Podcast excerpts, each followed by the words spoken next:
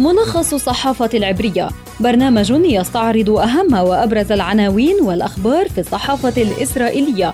ملخص الصحافة العبرية، زبدة القيل والقال في صحافة إسرائيل. أهلا بكم مستمعينا في ملخص الصحافة العبرية، يأتيكم عبر شبكة أجيال الإذاعية. معكم في الإعداد والتقديم خلدون البرغوثي، وإليكم أبرز العناوين التي وردت في وسائل الإعلام العبرية صباح اليوم. صحيفة هارتس تعنون: الولايات المتحدة التزمت بشكل دائم بموقف ضبابي من تايوان، بايدن قرر تغيير الوضع. في هارتس أيضا: الجيش يغلق الطرق في محيط قطاع غزة اليوم الأربعاء أيضا خوفا من عمليات إطلاق نار. عن ذلك تعنون معاريف: استنفار في غلاف غزة، مخاوف من انتقام الجهاد الإسلامي. في معارف أيضا: تآكل قوة الردع، مرة أخرى تدفع إسرائيل ثمن عملية قبل وقوعها.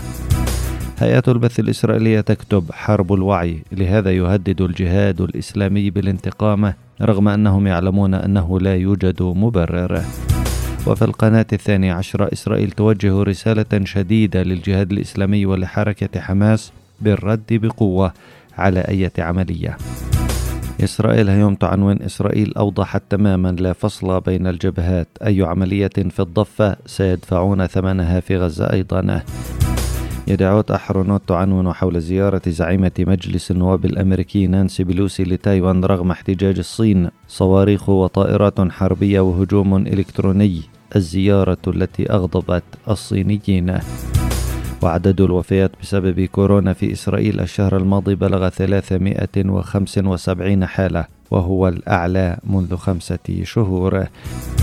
وعملية إطلاق رصاص جنائية في تل أبيب تثير حالة رعب في صفوف الإسرائيليين.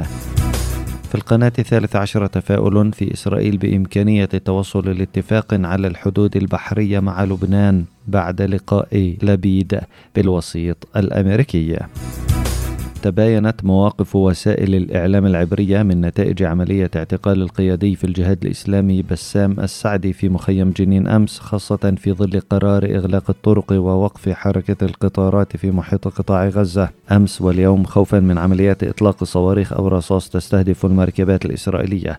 صحيفة إسرائيل هيوم قالت إن إسرائيل أكدت أنه لا فصل بين الجبهات، فأية عملية في الضفة سيتم الرد عليها أيضا في غزة. فيما ذكرت القناة الثانية عشر العبرية أن إسرائيل وجهت عبر مصر رسالة شديدة للجهاد الإسلامي ولحركة حماس بالرد بقوة على أي عملية انتقامية لاعتقال السعدي.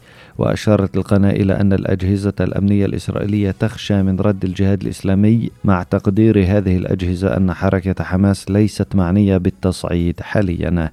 بالمقابل تساءلت هيئة البث الإسرائيلية عن جدوى تهديد الجهاد الإسلامي بالرد على عملية اعتقال السعدي رغم أنهم يدركون أن لا جدوى ولا مبرر لذلك. وتجيب هيئة البث الإسرائيلية على تساؤلها بالقول إن ذلك يثبت تآكل قوة الردع الإسرائيلية، فالتهديد وحده تسبب بشل حركة القطارات والمركبات الإسرائيلية في محيط القطاع. وتؤكد ذلك صحيفة معاريف فتكتب: إسرائيل تدفع ثمن عملية قبل وقوعها، مرة يثبت تآكل قوة الردع الإسرائيلية أمام التهديدات الفلسطينية. نهاية حلقتنا من ملخص الصحافة العبرية، أعدها وقدمها لكم عبر شبكة أجيال الإذاعية خلدون البرغوثي. أطيب التحيات، إلى اللقاء.